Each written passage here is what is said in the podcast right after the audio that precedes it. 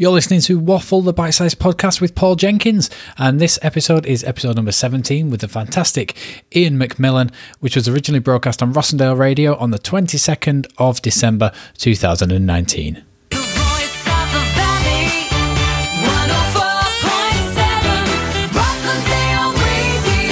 So, good afternoon, everybody. Welcome to the Waffle Hour. It's Paul Jenkins here on 104.7 Rossendale Radio, and I am at the People's History Museum in Manchester, and I'm joined by uh, poet and raconteur and author and a million other things, uh, Ian McMillan. Good afternoon. Hello and welcome to the People's History Museum, which I can tell you, as a person, is a great museum, but it's so hard to find. It, it is a little bit. I've wandered quite a lot this morning. I was wandering lonely as a cloud down different alleys. The sat nav at one point just said, "Look, it's up to you, mate. We're out. We've had it. We're out of here." I used to chap who said for directions. He was wearing a because we're in Spinningfields, of We are, course, of in course. Manchester, and he had his jacket on. And he said, "He said, he said something like, ask me." So I hmm. said, "Where's the People's History Museum?" And he went, "It was like a weather vane." Yeah. He pointed that way, then he pointed that way, then he pointed that way. Then he more or less said what the sat nav said. He more Yeah. or less said, "You're on your own." Yeah, mine, mine took me around in circles and then just announced you're here, and I looked and, uh, yeah, bizarrely, it was behind me. Uh, so, wh- wh- why is it we- we're here? What's the what's the reason for uh, arriving at this particular? Well, we're Museum part today. of the, it's going to be the grand unfurling of these banners that myself and the wonderful photographer Ian Beesley and the great cartoonist Tony Husband have been involved in creating with groups of people who live with dementia all across the country. And it started off with an idea we were working in Exeter University. And the idea was can you use art and poetry and photography to actually research how people live with dementia? And to be honest, there's been a bit of scepticism about that. But hmm. we were, with each of the groups, we would write poems with them, we'd do cartoons with them, we'd make little books with them, we'd do exhibitions with them. And it does seem to work in a quantifiable way. And then Ian Beesley hit on the idea of doing banners, hmm. because the banner is a perfect mixture of art and narrative and language. And they've been used over the years for protests. The first one we did was one in Yorkshire with a group in York who were thinking about the fact that if you're trying to get on a train and you've got dementia, it's even harder than it is for people who haven't got dementia. So we made a protest banner about that saying that we want the right to a grand day out, which is a great thing. And, and that's so all the banners that we've done all over mm. Britain, the culmination is today, the 16th of December, with this amazing unfurling. And they're, they're, they're in style wise, because obviously we've got to be quite descriptive being on mm. radio, and they're, they're very much the kind of style of a, a sort of a union banner or Yes. a, a, some of the mining community banners you may, mm. may see on a, on a march. Um, it's it's very much of that kind of sort of pro, as you say, sort of protest style. They're based on that idea of the miners, the protest banner. So, and I didn't realise they often follow an interesting template. So you'll have a central image, you'll have things down the side that are germane to the central thing. You'll have a very small bit of text here, Right. and another couple of bits of text. So, as a text kind of person, it's been really interesting to think how do you make these little bits of text? Because the main thing is the visuals, but you ally them with the text somehow. So, yes, they are. They're strikingly visual with one central image. So, for example, the one about allotments, which was one that we did down in Exeter, the central image is there. Fantastic allotment shed with a scarecrow. We've done a positive and a negative image. So in the positive image, the scarecrow's having a great time. In the negative hmm. image, he's a bit like the scarecrow of Wizard of Oz. Right. He's, he's collapsing. So, and it's, it's just, it's meant, meant to catch your eye. It's meant to make you think, what is that about? So yeah, they're, they're a fascinating thing. I love the fact that there's militant allotment people out there that, that, that Well- are that are you know really clearly passionate about you know land and ownership and growth and Well, they those are, things also still really passionate about. They are. They're passionate about their allotment and also about the way that their allotment brings them together as people who live with dementia. Hmm. And the very simple metaphor of growth hmm. um, and change in seasons. And here's time moving around. The sad thing about working with people with dementia is that you lose some of them. Hmm. And you don't, you don't lose them physically, but you lose them mentally. And that's the sad thing because of the turning of the seasons. But their allotment just seems to be to be a perfect kind of nexus of physical work and mental stimulation. So yeah, that kind of thing. Militant allotmenteers, most definitely. In fact, what they, they used to tell us these great stories about, you know, they, they'd throw naff carrots into the next person's allotment. All right. I see you've been growing some naff carrots. what, me? yes, actually, it was us. So that kind of thing. So, yeah, there is a bit kind of banter between There is. growers. There's vegetable-based banter, which is probably the best sort. Did, did you find that um, obviously it must be a challenge working with groups that that, that are suffering from dementia because Mm. of you know kind of the, the, growth of the of, of the project if you're Yeah. if you're developing a project and coming back to it from a previous session is that was that a challenge were there, were there people working with you to, to sort of guide people a little bit back to you know kind of recapping a lot is a You do a lot of that. What you'll get is, uh, say, the Oldham group, which is one that we've worked with the longest. You'll get couples coming. So you'll get the husband and the wife, and the husband has got dementia, and the wife is both the wife and the carer. And the wife will, as you say, remind them of what's been happening before. And uh, but what they mainly come along for, to be honest with you, in the Oldham group, is laughter. As you know, I'm a big mm. fan of laughter, and our laughter just makes you feel good. And so they'll come along, and we'll have a laugh, mm. and then they'll. the- We first started. I said, so we all sat round. I said, well, do you know, I had a fantastic pork pie at the weekend. What's the Oldham delicacy? And they went mm. rag pudding. Rag pudding. went, rag pudding. What's rag pudding? They went, well, obviously you make a pudding in a rag. of course I said, yes. And they said, you make. He said, what? So it's like a. I've heard of suet puddings. so it's like a boiled thing Yeah, like a boiled thing. They say, yeah, but we do it. We make say, we make sweet puddings in rags. Oh, sweet puddings in rags. So then we became the ragamuffins. That was our group, and so they brought along the next week. They brought along rag puddings. We made, we talked about rag puddings. That became a kind of an open door, a conduit mm. into personal and cultural history. We then said, look, we're making art here. So actually, why don't we become puddings. the- yeah, so we, how can we? We can't just be the ragamuffins. They said, yeah, we want to be the rag art muffins. Oh, so that's here we go. became, the rag art muffins. And then we talked about memory loss and how you remember things. And one of our members at Oldham, who was the ex-chief constable, our chief inspector of police in Manchester, he said, well, the reason I, I remember my phone number is I just think about the number and he wrote a poem. So, for example, say his number was 85126. He'd go, I used to get up at 8, but now I get up at 5. And he just wrote this amazing rhyming poem. So it, the mainly, we just sit around, we have a laugh, we talk about memory, but we, we make things about the things that they're excited about. And you do have to kind of try and remember things the week after, but sometimes you don't. And to be honest, it don't matter. It, it, it, uh, having seen the banners now, and the, the, the grand unfurling is, is Yeah. happening later, and I think you've got a poem about the unfurling. about the unfurling, yes, Uh, and what we'll do is we'll, we'll share that in the second part Yeah, of, the, of the of the of the interview, if that's all right. Uh, right now, we're going to we're to break for some music, Right. uh, and your first choice of music was a Simon and Garfunkel track. Yeah, it's uh, America. Just because I went to America when I was about 20 on a Greyhound bus, and this song has always been about that. And also, I love the line, The moon rose over an open field. And I think if you look at that line, the O's in moon rose over and open follow the moon across that field. And you think, goodness me, that's a great song. See, so when you listen to it, follow the moon. Back to the back to the literal and the visual at the same time. Definitely. Fantastic. This is Simon and Garfunkel. You join me back at the People's History Museum on 104.7 Rossendale Radio, and I'm joined here by Ian McMillan, who's uh, going to share uh, one of the poems from today's unfurling of the banners. This is our poem uh, about unfurling, because the, the word is such a great word, unfurl.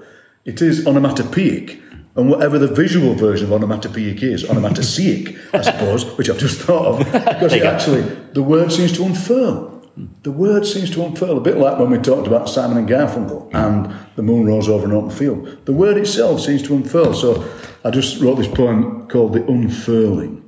Let us celebrate the gradual opening of a banner taking its place in the world, a long unravelling and a fine unwinding, like a flower unwrapping itself from itself, a parcel of thinking softly untying, or an origami of ideas hugely unfolding as, caught by the breeze, image and language spread their twin messages into the air. And really, with that poem, I just I'm a big fan of the ing word. Uh, there was I was just about to pick Oh, up on. the There was, a, there was a whole series of them in a row. Yeah, There was a, unwrapping. Was it unwinding and unwrapping and unraveling? And it's it just It's just a great thing, is it ing? Because it, I don't know what the grammatical term for it is, but it moves the thing along. It go, it's a doing word, isn't it? It goes ing, and it just makes it go. And then I thought, I was trying to think how to do this properly, and I thought, well, the simple way to do it would have been to end with more ings, but I thought, no, I'll just, I'll just leave it there. I'll not have the two ings in the last two lines. Because as you know, the temptation when you're working on this kind of project is because these are poems that are going to be read and listened to by people who don't read a lot of poems, mm. you have to be populist, you have to be simple, mm. and you can often do rhyme and rhythm, which are great things. As you know, I love rhyme and rhythm, but then you've also got to think, well, sometimes you don't have to do that. So that's what I did with that one. And we've, we've used that one whenever we've unfurled these poems all over the place. Yeah. We've done a kind of unfurling. I've, I've unfurled my poem, which is good. I do enjoy doing it. It's something I've, I've noticed from working before because I've worked with you in different contexts, yeah, we have, all over the uh, in w- w- either with adult audiences or, or with children. Yes. And I've noticed actually that the the style that you approach Mm. with both, the, the the language is different, but you don't appear to change as a performer. no, I is think- that is that something that working with wide audiences is that something that you've made a conscious decision to do, or is it?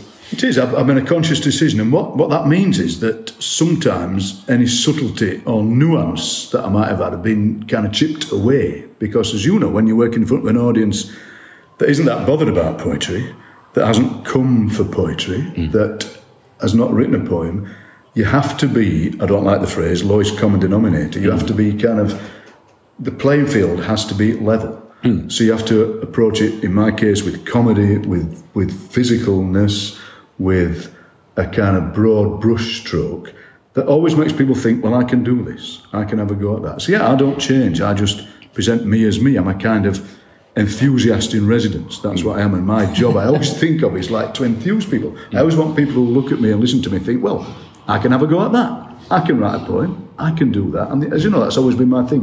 Everybody can have a go. Although, as I always say, if we all have a go, which we believe, when do you get time to read it? that is the thing that gets me. You know, I for, for years I've said to people, "You can write poems," and that means they come along and they give you the poems. Yeah. Here's the poems. Have a poem. Have a book. Have a three-volume. The best of these I ever got was I was in my house. Somebody knocked on the door, and on the door this fellow said, "My dad translates Greek poetry, epic Greek poetry into Yorkshire dialect." I said, "Great." It's quite long. He said, he said, Can I show? Do you want to look at some? Mm. I said, All right, I will. He said, He's outside in car. he said, he said this wonderful phrase. He said, He's bent over like a question mark. I said, All right. He said, Would you like to look at him? I said, Yeah. I said, Oh, I'll come I'll come and say hello. I said, All right. Mm. So I went down the bottom of the drive, and there he is. He's in the car, and he's bent over like a question mark. This old fella. This bloke banged on the car roof. We went bang, bang. He said, Dad, he'll have a look at him. And I said, so I leaned in, I said, yeah. And this fella, this old fella, he didn't look at me, but his hand came out at car like that with this bag of poems. He were bent over like a question mark. I said, look, with the best will in the world, I am the busiest man in Barnsley. It might take a while for me to read these. He went, just take them. Just take 'em away." Take them. so then, this is probably five years ago. And me and my wife were cleaning out the, what I call the book room, which means it's full of books that people have given me. Yeah. And we found them. Ah. But actually, all he wanted to do was give them me. So I thought, in the end, I will read them one day. But it is a problem, the slipstream. Everybody can read, right, okay, let's find time to read them.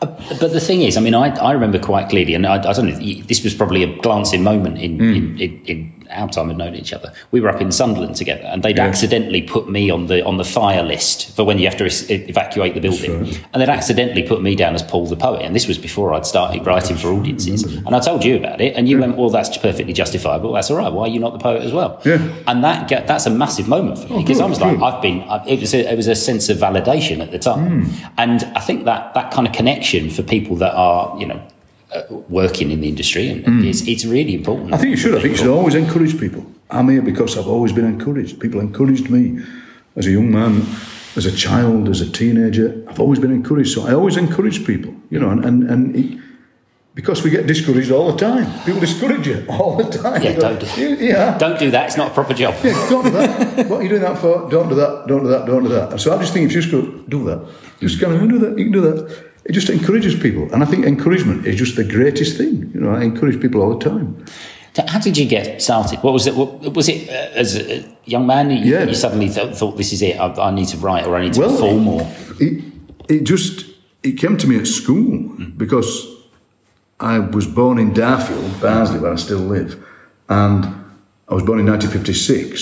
So in the 50s, 60s, and 70s, Darfield was part of the West Riding of Yorkshire, which was an education authority run by this godlike genius who I talk about all the time called Sir Alec Clegg, who just said everybody is creative. His thing was encouragement.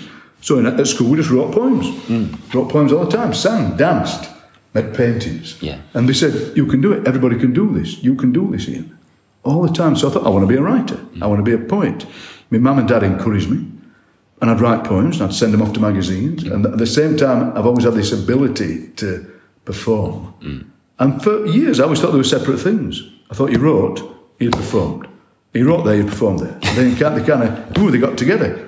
Partly because uh, I like to go into folk clubs and stand up and read poems. And you have to try and command the audience. And then, rather, this is in the days when the council had a lot of money and they would put you into a school. So they rang me up and said, Would you like to go into a school? I thought, Well, all right. and it, was terrible. I, like, I, was, I was the worst. It was like, well, it was awful in these schools in Rotherham. And then I thought, actually, that's because I'm trying to read out the stuff that I'm writing and I'm not trying to do the stand up stuff. And so that's when I gradually got them together, which is kind of what I said earlier about, you know, knocking the edges off of the subtle stuff. I was writing subtle stuff, which is fine on the page, mm. but I was having to perform the stuff that wasn't subtle just to get their attention.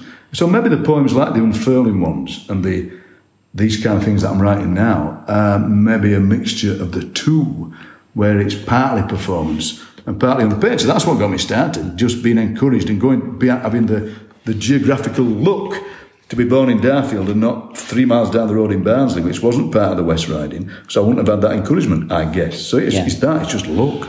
It, it's. I, I think it's. It's really important. We're going to talk a little bit uh, in a while about about particularly about kids and reading for pleasure and picking up books, uh, Yes. and, and about sort of how we can sort of encourage kids to do that. Yeah. Um, we're gonna we're gonna take another break for, for some music, uh, and uh, your your second choice uh, was uh, is Gerry Rafferty. Oh, it's Baker Street by Gerry Rafferty. Partly because it's just it's just a great tune and that guitar solo, and it just takes me back to when I was at college at North Staffordshire Polytechnic. And me and my mate Dave Thorpe would sit in his room and we'd put it on and we'd, we this is 1975. And so, the, you know, there was lots of things in the air. Kind of, a lot of our teachers at the Poly had, had been uh, on the barricades in 1968 in Paris. And we'd sit there and we'd go, just listen to that guitar solo.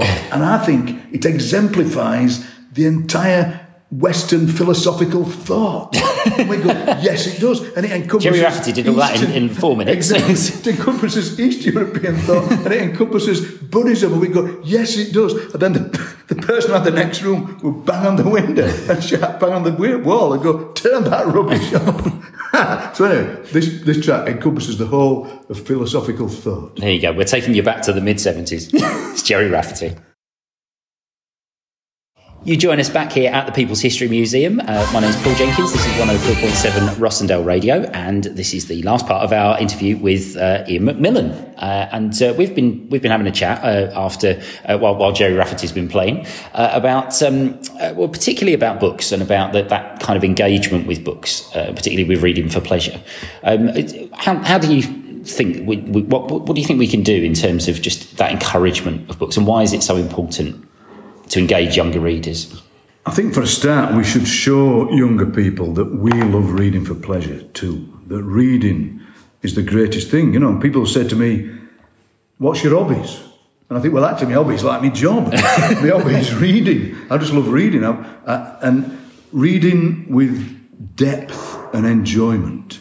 Because, as you know, I'm a big fan of Twitter. I'm a big fan of the kind of uh, skimming stone thing of the internet. You know, so you bounce from this to that to that to that, and you don't stay very long with something. But the pleasure of reading is to sit. It's the, it's the difference between having a shower and having a bath. Yeah. You know, you have a shower, you think, oh, I'm invigorated. You have a bath, you think, oh, I think I'll stay in here a bit longer. That word, just- uh, the word immersive is springing it is to mind. immersive. So I would, I would, if we're going to encourage young people to read, they should see that we read.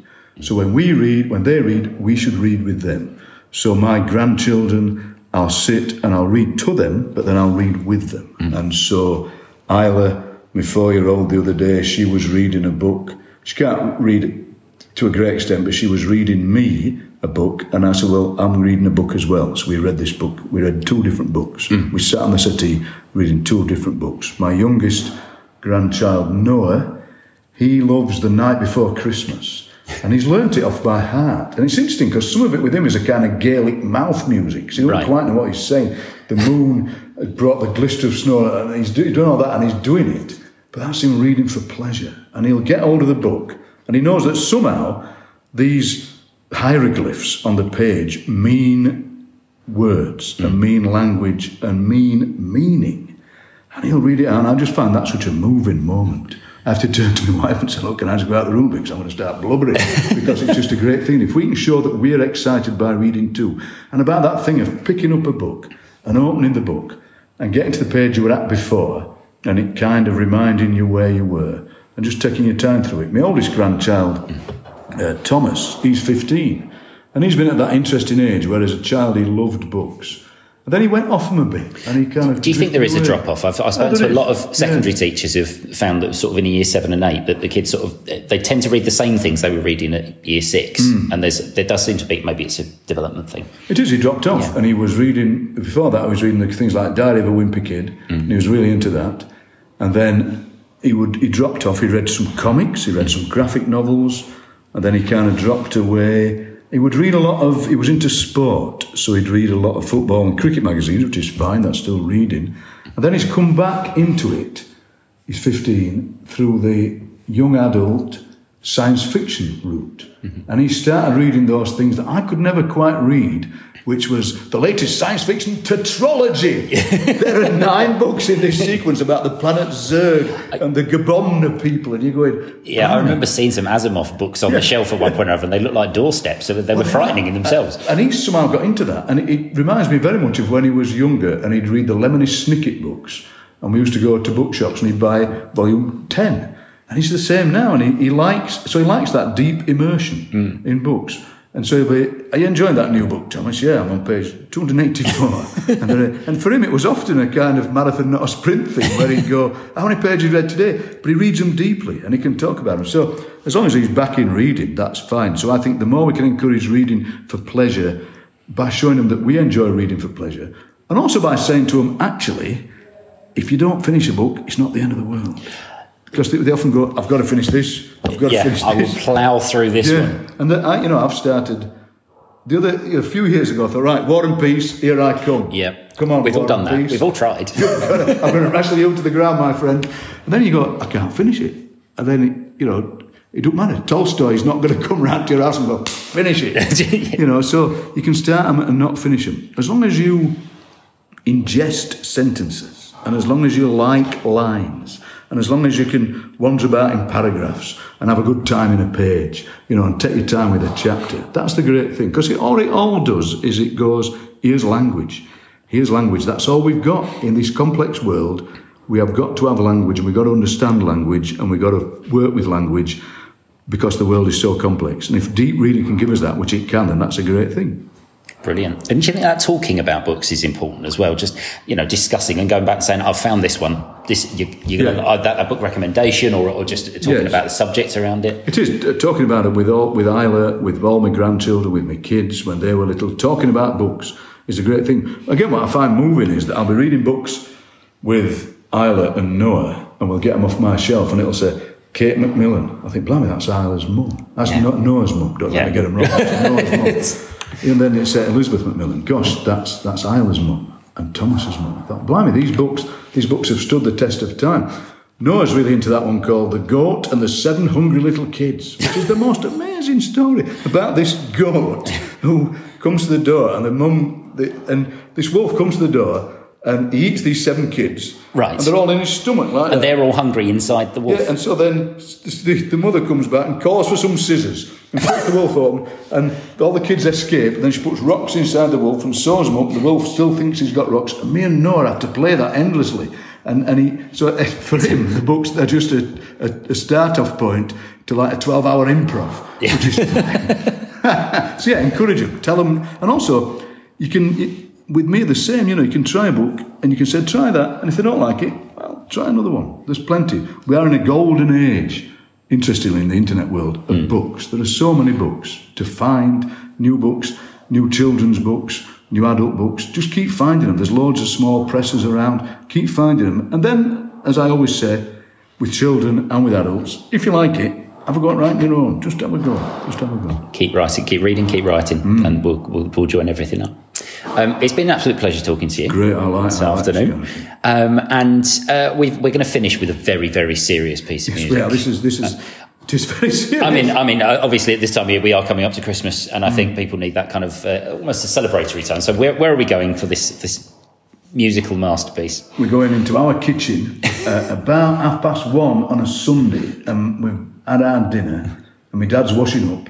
He's got a pinion in the Macmillan tartan, and he's washing up and he's singing "Donald, Where's Your Trousers" by Andy Stewart, which was my dad's song, and he loved it so much. Particularly, there's a bit in the middle where he starts impersonating Elvis. And my dad would does, do it as yeah. well. So that's the, so. This is this is. It, my dad, sadly, very tragically, my dad died on Christmas Day 2001. So when I think of Christmas, I always think of my dad. Okay. And I don't think of it as sadness, really. I mean, it's tragic that he went, but I think of him with happiness and I laugh because I think about my dad who loved Christmas so much with his, Macmillan tartan pinion singing Donald Where's Your Trousers, particularly the Elvis bit. I was going to say, if you're going to have a link song to to a memory of your father, I think this is possibly the, the one to bring a smile back to your face. This is a great way to go. This is the one. Ian, it's been absolutely fantastic. Thank you Thank very you much. very much. Thank Here's you. Andy Stewart.